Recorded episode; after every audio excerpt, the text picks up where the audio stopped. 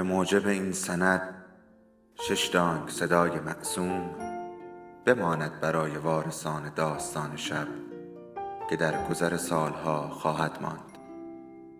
ارادتمند داستان شب.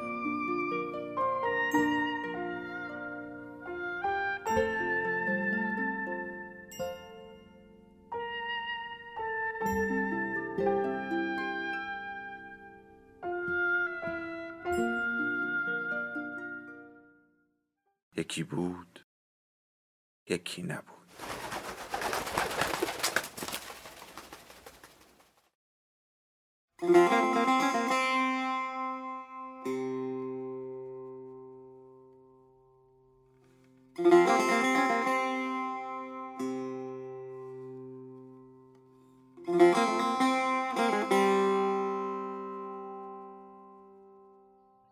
ملخ ساعت هفت صبح بود که راه افتادیم. بارها را که فقط سه تا ساک بود گذاشتیم توی خورجین یکی از خرها و دنبال جاده را گرفتیم. آنها سه نفر بودند. یکی که خرها را می برد به ایشوم، دوتای دیگر با هم برادر بودند و مثل ما بارهاشان را گذاشته بودند روی یک خر. برادر بزرگتر چشم سبز و خندرو بود و آن یکی جوان و بلند قد با چهره ای که مثل صخره سخت و گوشدار بود. تازه توی چشمهای نیم بسته و زیر پوست سوخته شدهش یک چیزی وول می‌خورد که آدم مورمورش می‌شد و می‌رفت توی نخ اینکه ساعتش را بگذارد توی جیبش و پولهایش را یک جایی گم و گور کند. هر ستاشان کلاهای دو گوشی سرشان بود و یکی یک چوب داشتند که میگذاشتند پشت گردنهاشان و مثل وقتی که می‌خواهند چوب بازی کنند مش دستاشان را روی چوب ها انداخته بودند. راه افتادیم. آنها پشت سر چهار تا خر بودند و ما به دنبالشان لابلای یک پرده خاک. این طرف آب باریکه یک چشمه بود و یک بیشه کبود. و دست راست تپه های پوشیده از بوته های یوشن و گون. وقتی پیچیدیم پرده های خاک قلیستر شد و محمد راه افتاد از میان خرها و رفت جلو و از همانجا بود که برادر بزرگتر شروع کرد. کی گفت اصفهان رو ول کنین بیاین بیابون خاک بخورین؟ من گفتم می‌خواستیم ببینیم شما تو این بیابونا تو زندگی می‌کنی؟ خندید. بلند خندید. چوبش را از پشت گردنش برداشت و خرها را هنج کرد. زندگی ترک دست خره که بیاین ببینین. ترک که آدم نیست. همش را برو، همش جون بکن. راست می‌گفت. از بلندی قدمهاشان می‌شد فهمید که راهها چقدر طولانی است و سیاهی کوه چقدر دور از هم ایستادند. چپقش را روشن کرد و شروع کرد به ترکی حرف زدن با کازم که خرها را میراند. برادر کوچکتر حرف نمی‌زد. اما گاه گداری موج خنده توی صورتش رها می شد و همانجا میان تخت سنگ های قالب صورتش رسوب می کرد. کلاه دو گوشیش نونوار بود اما سرشانه های کتش پاره شده بود و اپل کت زده بود بیرون. بدنش نرمش عجیبی داشت. مثل بازیگرانی راه می رفت که توی چوب بازی می خواهند حریف را قافلگیر کنند و چوب را روی مچ پایش بچسبانند. روی انگشت های پایش بلند می‌شد و چوب را پشت گردن ستبر و سیاه شدهش تکان می‌داد. محمد جلوتر می‌رفت. همیشه همینطور بود. اول جلو می‌رفت و پشت سرش را هم نگاه نمی‌کرد. وسط های راه که از نفس میافتاد کم کم می‌کشید عقب. آن وقت نوبت ما بود که بیستیم تا برسد. یا فقط لند لندش را بشنویم که دیوانه ها مگه سر می‌برین؟ یکم آهسته برین. آخه چند تا که با هم یه جا میرن باز تا آخر کار با هم باشن. اسم برادر بزرگتر علی جون بود. و آن یکی که خرها را می‌برد به ایشوم کازم اما اسم برادر کوچکتر را حتی مش کازم یادش رفته بود. می‌گفت نمی‌دونم شاید سهراب باشد. شایدم لهراسب باورشان نمی‌شد که ما بتوانیم آن همه راه را تاب بیاوریم. علی جون گفت خیلی راهه. عاجز میشین. من گفتم ما خیلی راه رفتیم. این راه واسمون چیزی نیست. باز خندید و شروع کرد به ترکی حرف زدن و محمد که جلوی خرها می‌رفت پاسست کرد. وقتی خرها رسیدند دستش را گرفتم بینیش و گفت ما همش کوه میریم. هر روز جمعه تمام کوههای دوروبر اصفهان رو رفتیم. این لغمه پیش اونا چیزی نیست. غرورش جریه دار شده بود و من ترسیدم که نکند با همه این باد و بروتها زه بزنیم و شروع کردم با صادق حرف زدن. هر حرفی که دم زبانم سبز شد. بعد کشید به بحث و تپه ها به هم نزدیکتر شد. به سرچشمه آب که رسیدیم علی جون گفت خیلی آب بخورید. تا دو تا فرسخ دیگه آب نیست. خودش روی زمین دراز کشید و آب خورد. و آن دوتای دیگر هم. محمد در فلاسک را که روی دوشش بود باز کرد و من و صادق با مشتهامان آب خوردیم. وقتی راه افتادیم باز به ترکی حرف زدند و خندیدند. تپه های کنار راه پر از بوته های سبز یوشن بود و راه میان تپه ها و بوته ها گم می شد. چند تا کوه در افق دوردست سیاهی می‌زد و ما هم باید می‌رفتیم پشت آن کوه ها. آفتاب توی آسمان آبی بیداد می کرد. چند تپه دیگر را که پشت سر گذاشتیم محمد از خرها و سه ترک عقب افتاد و آنها یک تپه جلو افتادند و من دیدم که داریم زه می‌زنیم آن وقت علکی به حرف افتادم وقتی رسیدیم به ترک ها علی جون سوار یکی از خرها بود و داشت چپقش را دود می‌کرد توی چشمهای سبزش خنده موج می‌زد و خوب می‌شد فهمید که دارد دنبال نخ خاطراتش را می‌گیرد سر تپه روبرو که رسیدیم باز از سر گرفت.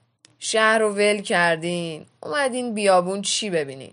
اومدین آفتاب بخورین؟ خاک بخورین؟ تا آن تپه دو فرسخ راه بود. با آن همه سرازیری و سربالایی. دانه های درشت عرق روی پیشانی و دور کلاه محمد برق می‌زد. صادق نقاب کلاهش را کشیده بود روی پیشانیش و لبهای من خشک شده بود. من گفتم ما اونقدر هم نازک نارنجی نیستیم و یادم آمد آن پیاده روی هشت فرسخی که شرط بستیم و بردیم و پای من تا یک ماه بعد پر از تاول بود. صادق گفت شما رو خر نشستین قبول نیست. باز بیایم پایین با هم راه بریم تا ببینیم کی خسته میشه و خندید. علی جون هم خندید و به تپه ها و راه و به سیاهی کوههای دوردست نگاه کرد. این ساعت رو چند خریدی؟ تازه علی جون چشمش افتاده بود به ساعت پت و پهن محمد که روی مچ سوختش برق می‌زد. محمد رفت تو فکر. صد تومن. صد و ده تومن. من نگاه کردم به تپه ها و آهسته زمزمه کردم. محمد گوشی دستش آمد. اما حالا کهنه شده. یه بیسی تومنی میارزه. و صادق به حرف افتاد. نگرانی زیادی هم نداشتیم. برای اینکه وقتی کافه چی توی ده اینها را پیدا کرد که می آمدند به ایشوم یک روب ساعتی با آنها ترکی حرف زد و حتما گفته بود که اینها می روند سر انوشی روان پسر امیر فرش خراب بشوند و ترک ها حتما فهمیده بودند که ما بیگدار به آب نزدیم. به صادق گفتم طوری نیست. کاری نمی‌تونم بکنن. ما سه تاییم. اونام سه تا. و ته دلم شور زد. چی؟ با این شوباشون؟ تازه اگه خرامونو بردن کی می‌تونه پس بگیره؟ بردن که بردن. آن وقت متوجه شدم که ساعتش از همان وقتی که راه افتادیم روی مچ دستش نبود. صدای هواپیما که از دور دست ها بلند شد محمد گفت ماشین! و پاش سست شد و من رفتم توی فکر که ترک ها چقدر باید راه بروند. بعد فهمیدم که هواپیماست و من به علی گفتم هواپیما دشمن جون ترک. چپقش را که فقط یک تکه چوب بود خالی کرد و با چشمهای سبز و خندانش حاشیه آسمان آبی را دید زد. ترک از هواپیما نمیترسه. وقتی هواپیما میاد ترک میره رو کوه و اشاره کرد به کوهی که داشت توی افق سبز می‌شد. هواپیما میاد رو کوه. اون وقت ترک چه می‌کنه؟ ترک میره پشت سنگ. هواپیما هر چی می‌خواد بمب بریزه. ترک در نمیاد و خندید. کازم خرها را تندتر راند و شیار خنده دوید روی لبهای سوخته سهراب. صدای هواپیما که گم شد صادق پرسید شما کجا میرین؟ میریم ایشوم خودمون. سه فرسخ بالاتر از جرکون. شما زود می‌رسین. ما باز تا شب راه بریم. ما می‌خواستیم برویم جرکان که چهار فرسخ راه بود. من پرسیدم نزدیک شیراز بودین دنبال گله؟ نه نزدیک آباده قاسنی جمع می کردیم. نگاهش را انداخت به راه و شروع کرد با برادرش ترکی حرف زدن. بعد از محمد که باز داشت عقب میافتاد پرسید شما نمی‌دونید قاسنی تو شهر یمن چنده؟ نه. اول یمن هفتاد تومن بود. اما حالا یه دفعه شده سی تومن. من گفتم مگر اینجاها قاسنی پیدا نمیشه که باس برین آباده؟ رو کوها پیدا میشه اما کمه. آباده خیلی هستن. رفتیم جلو. صادق تشنش شده بود و اگر جلوی ترک ها آب میخوردیم پاک کنف می‌شدیم. یک تپه که جلو افتادیم محمد در فلاسک را باز کرد و ما توی سرازیری همانطور که راه می‌رفتیم گلوهامان را تر کردیم. و محمد افتاد به حرف و من و صادق فقط توی نخ راه بودیم و آسمان آبی و گونها و ترک ها که داشتند از پشت سرمان می آمدند و حالا دو تاشان نشسته بودند روی خر و یکی داشت خرها را میراند. جاده می‌رفت روی تپه و آن دورها سیاهی چند کوه بود. اول روی تپه سیاهی چند رأس خر سبز شد. وقتی رسیدند دو تا ترک بودند با سه تا خر که کاه بارشان بود. محمد گفت خسته نباشی. سلامت باشی. و چشمهاشان ما را پایید که پیاده می رفتیم ایشون. بعد یک سوار پیدا شد. پیرمرد بود و رشید. با لباس تمام ایار قشقایی ها و زین و یراق اسب. چهرهش سوخته بود و موهای سفیدش از زیر کلاه خسروخانی زده بود بیرون. خسته نباشین. سلامت باشین. کجا میرین؟ ایشون. سیگار دارین؟ هیچ کدام سیگاری نبودیم. نه باس ببخشی. پاشنه زد و رفت پهلوی ترک ها که از عقب می آمدند ایستاد و چپق علی جون را دود کرد.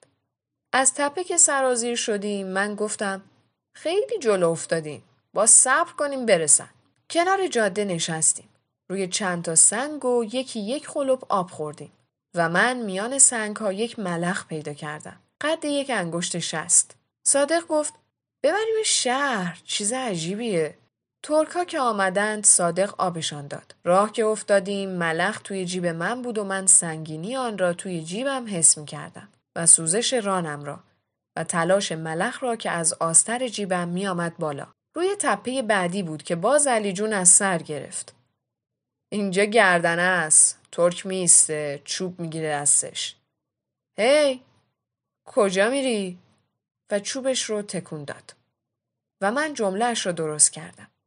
برنو می‌گیره دستش و با دستم نشانه رفتم و چشم چپم را بستم. چشماش برق زد. ترک دیگه برنو نداره. فقط چماق داره. راه که افتادیم ترک ها شروع کردند به ترکی حرف زدن و ما هم آرام آرام انگلیسی گپ زدیم. تا حالا سه فرسخ آمده بودیم و خورشید درست وسط آسمان بود. اما نسیم که میوزید و بوته های سبز را میلرزاند آدم سبک می‌شد و بوی سمق یوشنها را تا توی ریه هاش احساس می‌کرد. بیاین سوار بشیم. خسته شد اینا. مشکازم اصرار می‌کرد و ما افتاده بودیم روی قرط. پای کوه سلطان خلیل که رسیدیم چشمه را دیدیم و آن طرفتر میان علفهای بلند دو اسب نیله را که فقط سر و دومشان پیدا بود و یالهاشان که ریخته بود روی گردنهای ستبرشان. خیلی تشنه بودیم اما ما دراز کشیدیم روی چمنها و با دهان آب خوردیم و بعد ترک. مشکازم جلو خورجین خرها رو برداشت و گفت بشینین یه چایی چیزی بخورین بعد میریم. محمد نشسته بود روی سبزه اما هنوز از خر شیطان پایین نمی آمد. نه بریم به ایشون که رسیدیم یه چیزی گیر میاد. علی جون باز از سر گرفت. حتما روون یه گوسفند براتون می‌کشه که خودتون رو اینقدر حلاک می‌کنی. نصف کل قند و یک کیسه چای از بندهاشان بیرون کشیدند. با دو تا کتری سیاه شده و دو استکان. بوته ها را که توی راه جمع کرده بودند آتش زدند. نان خشکیدهشان را درآوردند و ما هم رفتیم دور سفره. یکی یک تکه نان برداشتیم و به نیش کشیدیم و یکی دو تا چای و ولو شدیم روی چمنها. من ملخ را ول کردم روی چمن که رنگ سبز سیر عجیبی داشت. ترکا نشسته بودند تنگ آتش خوشرنگ بوته و علی جون میخندید و چای می‌خورد. ترک خیلی چای می‌خوره. ده تا بیست تا. اول من دختر را دیدم. بعد علی جون و چشماش برق زد. گلین گلین. محمد پرسید گلین؟ آره به دختر که تازه عروس میشه ترکا میگن گلین. بعد دیگه گلین نیست. دختر بالا بلند بود با سینه برآمده. چینهای شلیتش مثل موجهای رودخانه روی بوته های سبز قلط می‌خورد. صورتش آفتاب خورده بود و چشمهاش سیاه. سلام کرد و رفت سر چشمه و مشکش را پر کرد. وقتی می‌رفت سهراب را دیدم که چشمش به چینهای شلیته دخترک بود و برق گیسوان بافته شدهش که ریخته بود پشتش و از زیر روسریش بیرون زده بود. به علی جون گفتم کاکات زن نداره؟ نه. چرا زنش نمیدی؟ نمی‌تونه زن بگیره. فقیره. ترک باشداق دخترش خیلی میشه. ده تا بیست تا گوسفند و گاو می‌خواد. پول نقد می‌خواد. تاجیکا فقط یک کاغذ میدن. زمین قباله می‌کنن. ترک زمین نداره. خونه نداره. اشاره کرد به تپه ها و کوه سلطان خلیل. اینا زمین های ترک. خندید. شیشه های سبز و شفاف چشمهاش کدر شد. زمینی که مال خودش نیست و باس ول کنه بره گرم سیر. چای که تمام شد بنه ها را بار کردیم و راه افتادیم. چند تا تپه را که پشت سر گذاشتیم رسیدیم به جرکان. دشت وسیعی بود با چند تا خط سبز پررنگ و دو سه تا سیاه چادر. صادق ماتش برده بود. فقط چند تا سیاه چادر هست. محمد خیلی کنف شده بود. ما را این همه راه آورده بود و شاید فکر می‌کرد که حالا هم مثل شش سال پیش باز یک دشت سیاه چادر می‌بیند. و شبها مثل آسمان پرستاره یک دشت چراغ. صبحها گله ها می روند روی تپه ها و ما سوار اسب به تاخت می رویم. سر چشمه و دخترهای بلند قد را نگاه می کنیم که نخ می ریسند. یا مشک های پر آب را می گذارند روی خرها و چهار نل دور می شوند. مشکازم گفت ما میریم به ایشوم خودمون. ایشوم انوشیروان اونجاست. و سینه کوه روبرو را نشان داد که سایه یک تکه ابر افتاده بود روش. محمد گفت پهلوی باغبیده بولاجی؟ آره آره همونجاست. و اشاره کرد به یک لکه سبز توی سینه کوه. کاروبارشون بد شده. خیلی بدتر از اون سالا که شما اومدین. تازه پسرها از امیر فرج جدا شدن. هر کدوم یکی یه سیاه چادر برداشتن و رفتن سی خودشون. امیر فرج هم اونجاست. و اشاره کرد به این طرف جاده. به سیاه چادری که وسط دشت مثل یک قول سیاه روی زمین چون باطمه زده بود. محمد ولکن نبود. چند سال پیش وضعشون بد نبود. اینجا همش چمن بود. سبز بود. علی جون خندید. چوبش را گذاشت پشت گردنش. می‌خواست راه بیفتد. اون وقتا آب سلا بود. حالا دیگه آب نیست. ملخ همه چمنها رو خورده. ترک از اینجا رفته. و اشاره کرد به کوها. به سایه بیرنگ کوههایی که تازه داشت توی افق می‌روید. محمد پنج تومن گذاشت کف دست مشکازم و خداحافظی کردیم. وقتی خرهاشان را هنج کردند و دور شدند محمد داد زد سلام همه تاجیک ها را به ترک ها برسونین. ما همه برادریم. و من خجالت کشیدم. از خودمان و از آن زمینی که ملخ چمنهاش را پاک خورده بود و چند تا سیاه چادری که آن همه از هم دور زیر آفتاب داغ و روی زمین تاون زده نشسته بودند. ساکا روی زمین بود و من خیره شده بودم به زمین درندشتی که تا خط تپه ها طلایی می‌زد و به انبوه ملخی که روی زمین خوابیده بود. محمد هنوز ونگ می‌زد و صادق نگاه می‌کرد به قدم های بلند ترک ها و چوب هاشان و راه پوشیده از ملخی که میان تپه ها و سیاهی کوه های دور گم می‌شد.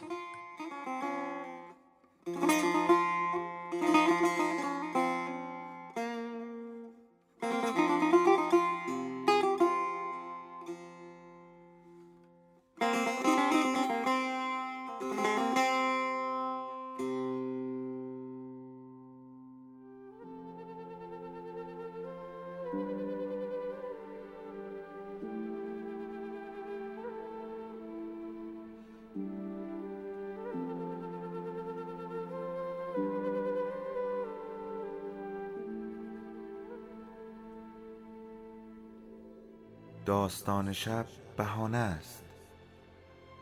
برای با هم بودن دور هم نشستن شنیده شدن.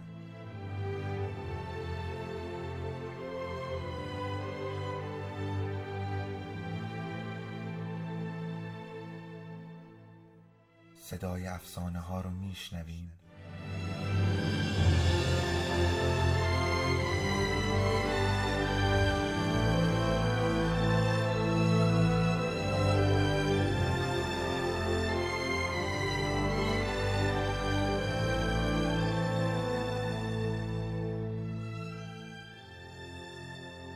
شبتون بخیر.